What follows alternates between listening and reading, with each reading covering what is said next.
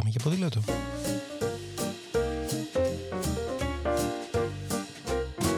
If today is a bad day, got you crying, feeling sorrow. Σκέψεις, προτάσεις, ιδέες, συνεντεύξεις, απόψεις και προβληματισμοί, αλλά ποτέ αδιέξοδα, μια που το όχημά μας εδώ είναι το ποδήλατο. Με τον Σπύρο Παπαγεωργίου, δηλαδή με μένα.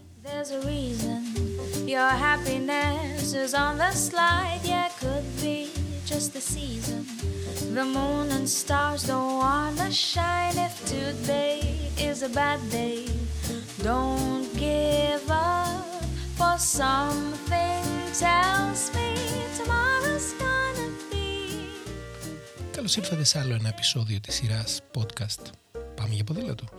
Και σήμερα αυτό που θέλω να συζητήσουμε είναι το γιατί και εάν οι πόλεις χρειάζονται ποδηλατικές υποδομές. Δηλαδή συζητάμε για ποδήλατο, για βιώσιμη κινητικότητα, για εναλλακτικά μέσα μετακίνησης, αλλά τελικά αυτά όλα είναι κάτι χρήσιμο για τις ίδιες τις πόλεις.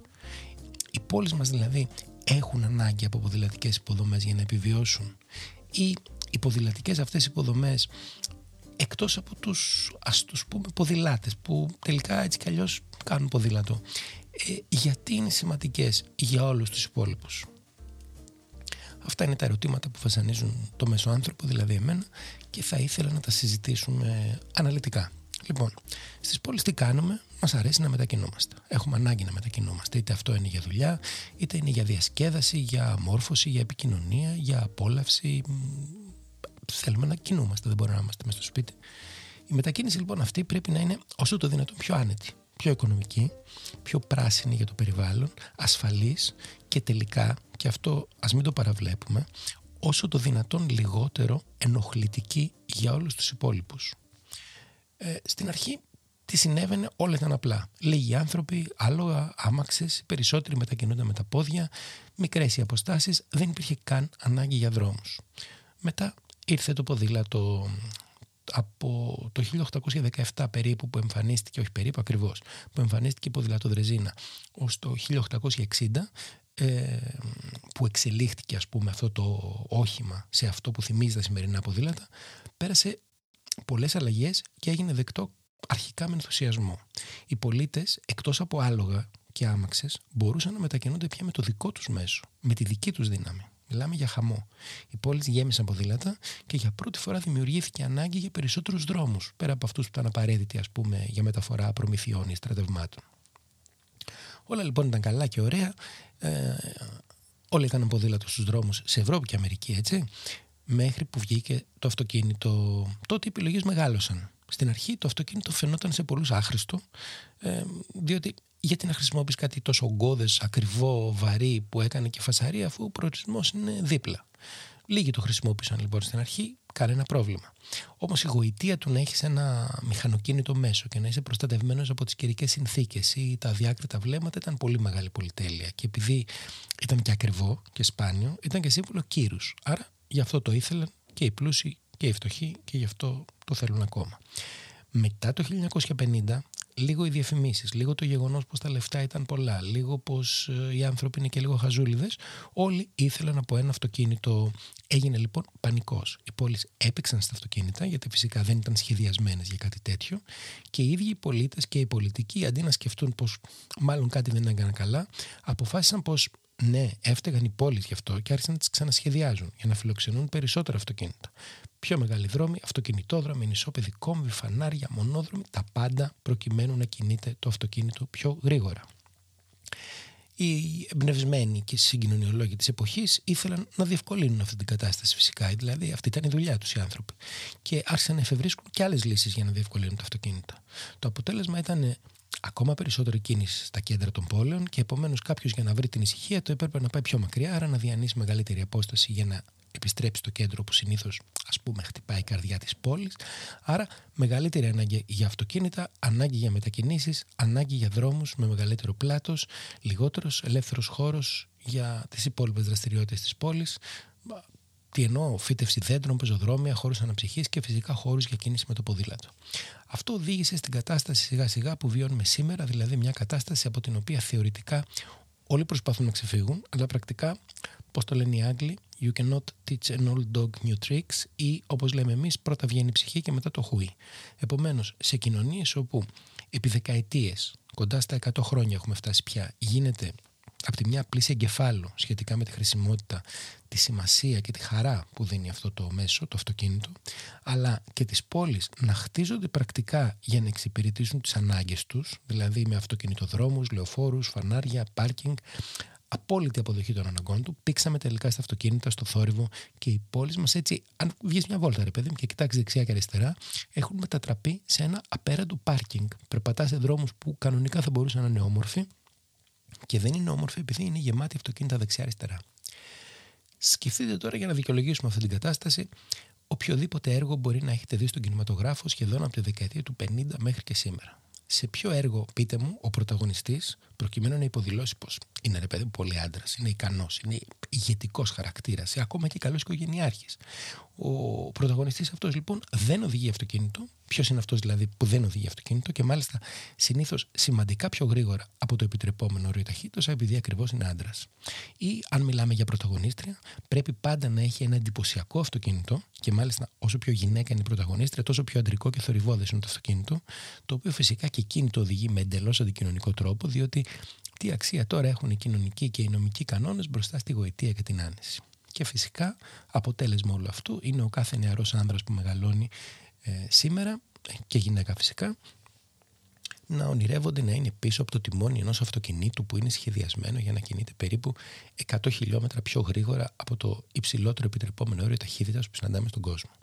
Οι εταιρείες λοιπόν τα πουλάνε αυτά τα αυτοκίνητα, τα διαφημίζουν, την επιτάχυνση στα άλογα, την ταχύτητα. Μόνο που η ταχύτητα αυτή είναι εντελώς παράνομη σε οποιοδήποτε δρόμο, εκτός ίσως από τους αυτοκινητοδρόμους Γερμανίας, η οποία ως αυτοκινητοπαραγωγός χώρα, πώς αλλιώς να προωθείς την ιδέα του να ψωνίζει κανείς γερμανικά υπεραυτοκίνητα, δημιουργεί αυτοκινητοδρόμους χωρίς όρια ταχύτητας και δίνει έτσι το καλό παράδειγμα που λέει ότι αν είσαι καλός οδηγός, αφού πήρες δίπλωμα οδηγώντας με 30 χιλιόμετρα στο κέντρο του Μονάχου, ας πούμε, πήγαινε και με 300 στην Autobahn και η Παναγιά μαζί σου. Ας επιτρέψουμε όμως το ποδήλατο, που είναι αυτό που μας ενδιαφέρει. Σκεφτείτε τις αποστάσεις που διανύει ο καθένας από εμάς κάθε μέρα. Εμείς οι φίλοι μας, συνήθως που πάμε όταν πηγαίνουμε για τα ψώνια του σπιτιού, στο μανάβι, στο σούπερ μάρκετ, στο φούρνο, στο ζαχαροπλαστείο, στην κάβα, ξέρετε τα γνωστά τώρα. Σε όλα αυτά επιλέγετε καταστήματα που είναι σε απόσταση το πολύ ως 1 χιλιόμετρο από το σπίτι. Απόσταση δηλαδή που μπορείτε να περπατήσετε σε λιγότερο από 10 λεπτά, άρα δεν υπάρχει κανένα πρόβλημα. Αν θέλετε όμως να πάτε λίγο πιο μακριά, και αυτό δεν είναι σε απόσταση 1 χιλιόμετρου, δηλαδή ένα σινεμά ή για καφέ ή για φαγητό με τους φίλους, συνήθως κινούμαστε σε αποστάσεις που είναι γύρω στα 5 με 10 χιλιόμετρα. Το λέω αυτό όχι εγώ, το λένε οι έρευνες σε ευρωπαϊκό επίπεδο, που μας λένε ότι περίπου το 75% των μετακινήσεων που γίνονται στις σύγχρονες πόλεις αφορούν αποστάσεις περίπου 5 χιλιόμετρα. Αυτό τι θα σήμαινε? Θα σήμαινε ότι αν πηγαίναμε με τα πόδια, θα θέλαμε ας πούμε 1 ώρα και 15 λεπτά. Ένα χρόνο που οι περισσότεροι από εμάς δεν έχουμε ή νομίζουμε πως δεν τον έχουμε, αλλά που θα ήταν περίπου 20 λεπτά αν το κάναμε με το ποδήλατο, δηλαδή τίποτα. Και αν η διαδρομή έχει ανηφόρες, ή αν δεν νιώθετε σε τρομερή φόρμα ή δεν θέλετε να υδρώσετε το καινούργιο σας φόρεμα ή πουκάμισο, μπορεί το ποδήλατο αυτό να είναι απλώς ηλεκτρικό. Εσύ όμως, ρε παιδί μου, δεν θες να πάρεις ποδήλατο ή λατρεύεις το αυτοκίνητο, γιατί έτσι γουστάρεις, γιατί εξόδεψε όλα τα λεφτά σου, ας πούμε, να τα κάνεις ταξίδια για να το αποκτήσεις, και το έχεις. Και έστω πως εσύ είσαι, δεν το λέω για εσάς που ακούτε το επεισόδιο, ξέρω ότι εσείς δεν ανήκετε εδώ, έστω λοιπόν πως εσύ είσαι το 90% του πληθυσμού, τόσο πολύ, δηλαδή 90%, έτσι. Σκέψου λοιπόν εσύ πόσο διαφορετική θα ήταν αυτή η πόλη αν το υπόλοιπο 10 μόνο που θέλει χρησιμοποιήσει ποδήλατο. Λένε κάποιες σχετικά πρόσφατες έρευνες του Εθνικού Μετσοβείου Πολυτεχνείου πως γίνονται στην Αθήνα, στη Μητροπολιτική Αθήνα, περίπου 4 εκατομμύρια μετακινήσεις την ημέρα. Φανταστείτε λοιπόν, αφήστε τα μέσα μαζικής μεταφοράς, εάν είχαμε μόνο 10% λιγότερα αυτοκίνητα, δηλαδή 400.000 αυτοκίνητα ημερησίως λιγότερα, δηλαδή πάλι το 90% των πολιτών χρησιμοποιούσε αυτοκίνητο, αποκλειστικά αυτοκίνητο, και μόνο το 10% χρησιμοποιούσε ποδήλατο. Δηλαδή, τι θα γλιτώναμε? 400.000 επί 4 μέτρα που είναι το κάθε αυτοκίνητο, 1.600.000 μέτρα σε μήκος λιγότερα αυτοκίνητα ή λιγότερα σίδερα στο δρόμο. Γι' αυτό οι πόλεις έχουν ανάγκη από το ποδήλατο, γιατί δεν υπάρχει κανένας, μα κανένας άλλος τρόπος να μειωθούν 400.000 αυτοκίνητα ημερησίως από μια πόλη με 4 εκατομμύρια μετακινήσεις από το να χρησιμοποιεί κανείς εναλλακτικά ποδήλατο.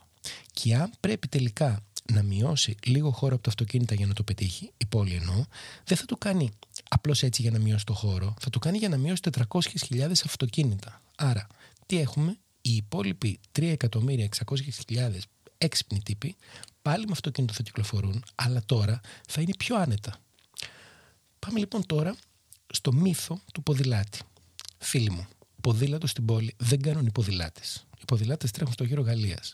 Ποδήλατος στην πόλη κάνει ο κάθε πολίτης που δεν θέλει να περπατήσει για 5 χιλιόμετρα και ψάχνει μια πιο εύκολη, πιο απλή λύση να κινείται χωρίς να ρυπαίνει, χωρίς να κάνει θόρυβο, χωρίς να καταλαμβάνει χώρο, χωρίς να πληρώνει και κυρίως χωρίς να τους σπάνε τα νεύρα στην κίνηση και να πηγαίνει και πιο γρήγορα. Γι' αυτό και το ποδήλατο δεν έχει καμία σχέση με τους ποδηλάτες και όσο πιο γρήγορα το κατανοήσουν αυτό οι πολιτικοί, τόσο το καλύτερο. Το ποδήλατο έχει να κάνει με την ίδια την πόλη, με τη βελτίωση των συνθηκών μετακίνησης, τη μείωση του θορύβου, τη μείωση της ατμοσφαιρικής ρύπανσης, τη μείωση των ταχυτήτων και των ατυχημάτων και την ανάπτυξη των γειτονιών. Την ανάπτυξη των γειτονιών γιατί? Διότι αν φτιάξει ένα δίκτυο ποδηλατοδρόμων, δεν θα περνάει απαραίτητα από τη Μεσογείων, ας πούμε, αν μιλάμε για την Αθήνα ή από την Κηφισία, ούτε καν από την Πατησίων. Θα το φτιάξεις να περνάει από όλους εκείνους τους παράλληλους δρόμους που έτσι κι αλλιώς δεν έχουν κίνηση και με αυτόν τον τρόπο θα τους δώσεις νέα ζωή. Πάμε πάλι από την αρχή. Τι λέγαμε? Το ποδήλατο δεν είναι για τους ποδηλάτες. Δεν μας ενδιαφέρουν οι ποδηλάτες, παρόλο που όπως έλεγαν και στον Αστερίξ, μερικοί από τους καλύτερους φίλους μου είναι ποδηλάτες. Το ποδήλατο μας ενδιαφέρει να το χρησιμοποιούν οι πολίτες εκείνοι που αναζητούν μια βιώσιμη λύση μετακίνησης. Οικονομική, έξυπνη, γρήγορη και πρακτική. Εκείνοι δηλαδή που δεν θέλουν να μπαινοβγαίνουν κάθε πρωί στον γκαράζ για να βγάζουν το αυτοκίνητο, δεν θέλουν να ψάχνουν πάρκινγκ, δεν θέλουν να κολλάνε στην κίνηση και θέλουν ένα μέσο έτσι, ευέλικτο και πρακτικό. Και η αλήθεια είναι ότι υπάρχουν τέτοιοι, παρόλο που δεν το πιστεύουμε. Και είναι πολλοί.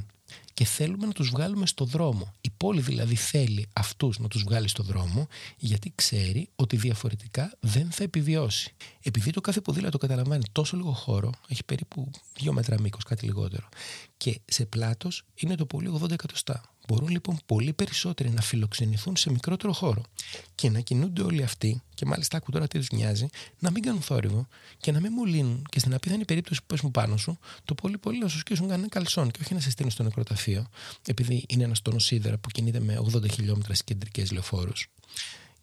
Θυμάστε αυτό που έλεγαν όλα εκείνα τα υπερτυπημένα περιοδικά αυτοκινήτου τη δεκαετία του 80, ότι αν πηγαίναμε όλοι με τα όρια δεν θα φτάναμε ποτέ, ή πως η ταχύτητα δεν σκοτώνει, αλλά οι αργοί οδηγοί σκοτώνουν. Λοιπόν, η αλήθεια είναι ότι αν ένας αργός οδηγός πέσει πάνω σου με 30 χιλιόμετρα, μάλλον δεν θα σε σκοτώσει.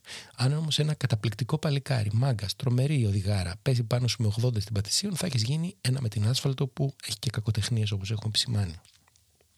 Επίσης, πόσο πιο εύκολο είναι το πάρκινγκ. Περίπου 10 ποδήλατα μπορούν να μπουν σε χώρο που καταλαμβάνει ένα αυτοκίνητο.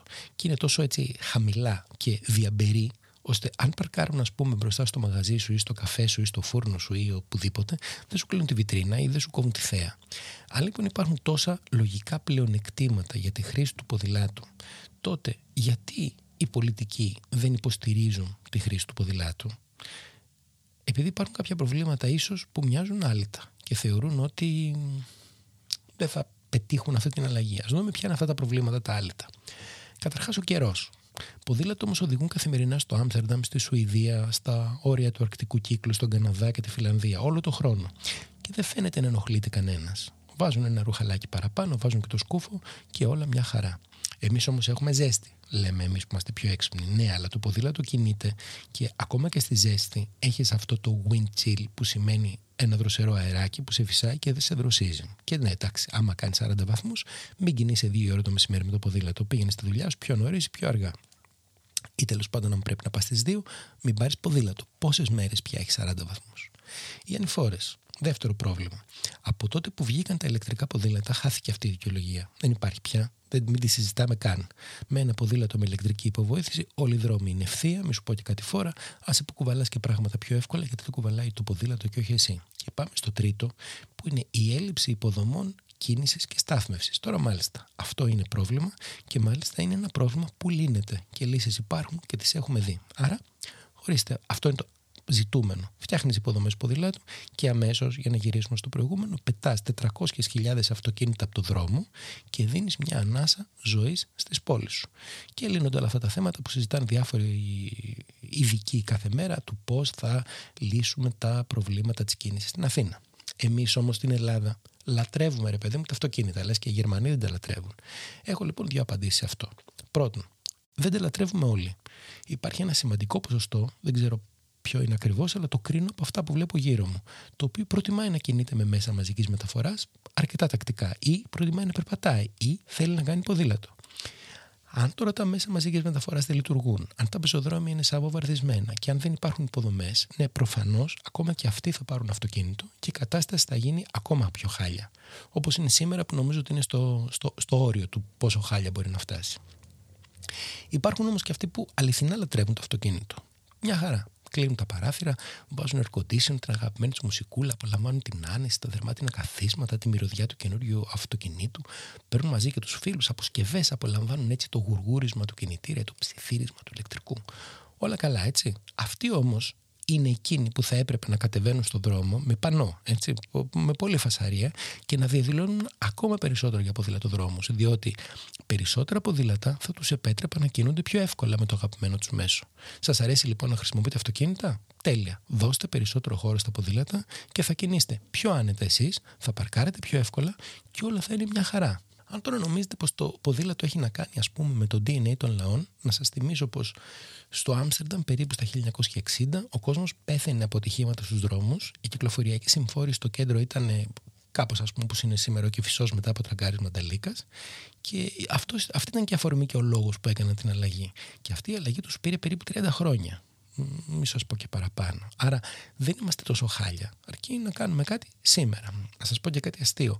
Όταν η κατάσταση στο Άμστερνταμ ήταν τόσο τραγική με τη μόλυνση και το κυκλοφοριακό, το πρώτο που έκαναν ποιο ήταν? Να καλέσουν τους ειδικούς. Ποιοι ήταν οι ειδικοί? Αμερικανοί συγκοινωνιολόγοι. Ευτυχώς όμως κατάλαβαν ότι η δημιουργία αυτοκινητοδρόμων και ανισόπεδων στο κέντρο του Άμστερνταμ, με το έδαφος να κινδυνεύει να υποχωρήσει από το νερό, ήταν μάλλον ανέφικτο, και έτσι αποφάσισαν να ακολουθήσουν μια άλλη κατεύθυνση, να βελτιώσουν τα μέσα μαζικής μεταφοράς και να επιτρέψουν σε εκείνους που το επιθυμούσαν να κυκλοφορούν με ποδήλατο. Και μαντέψτε το απίστευτο, πέτυχε. Τι θα συνέβαινε λοιπόν στην αγαπημένη μας ευρύτερη μητροπολιτική Αθήνα αν είχαμε υποδομές ποδηλάτου? Καταρχάς, ένας μεγάλος αριθμός από τους περίπου 100.000 συμπολίτες μας που αγοράζουν κάθε χρόνο ποδήλατο, δηλαδή, για να κάνουμε την απλή πράξη, 500.000 σε 5 χρόνια, θα μπορούσε να το χρησιμοποιεί τακτικότερα. Ο θόρυβος θα μειωνόταν αισθητά, ο εκνευρισμός ακόμα περισσότερο. Η μόλυνση θα μειωνόταν επίσης, θα ελευθερώνονταν θέσεις πάρκινγκ, δεν θα βλέπαμε παντού και μόνο αυτοκίνητα. Οι επισκέπτες της Αθήνας θα είχαν μια εναλλακτική να κινηθούν αντί για αυτά τα άθλια, απέσια, μαύρα βαν και τα τεράστια τουριστικά λεωφορεία που είναι παρκαρισμένα όπου να είναι, προκειμένου να κατεβάσουν το τσούρμο αυτό που κουβαλάνε.